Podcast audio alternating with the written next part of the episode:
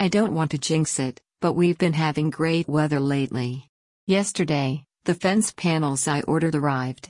I want to give the dog a lot of room to run. Lion disagrees. He thinks she has enough room now. I know he doesn't like being trapped in the house. How would he feel if he could never leave the house again? He wants to preserve the yard, including the long driveway.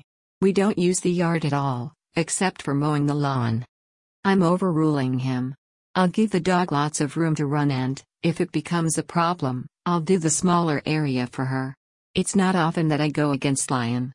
I have to get what I want every so often. This is a hill I'm willing to die on. Besides, it's just more work for me if I have to redo the fence. In the meantime, the dog gets more room to run. The grass in the dog's area was up to her belly. It needed to go.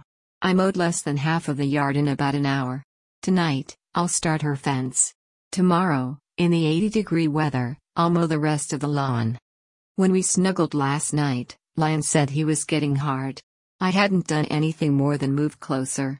I started jerking him off but it didn't last long. Maybe I should have sucked him instead. I can do that tonight. I don't know if he'll have another spontaneous erection again, but we can try. He has his boner appointment in a little while. I'm not sure what they can do in a video visit. If it's just talking, then I'm glad we didn't have to go sit in a waiting room for a 15 minute appointment. Most of the time we see his glaucoma doctor, we wait over an hour for about a 15 minute visit. At least the doctor looks in his eyes and takes the pressures. I guess the boner doctor doesn't need to yank on his penis. At this point, at least.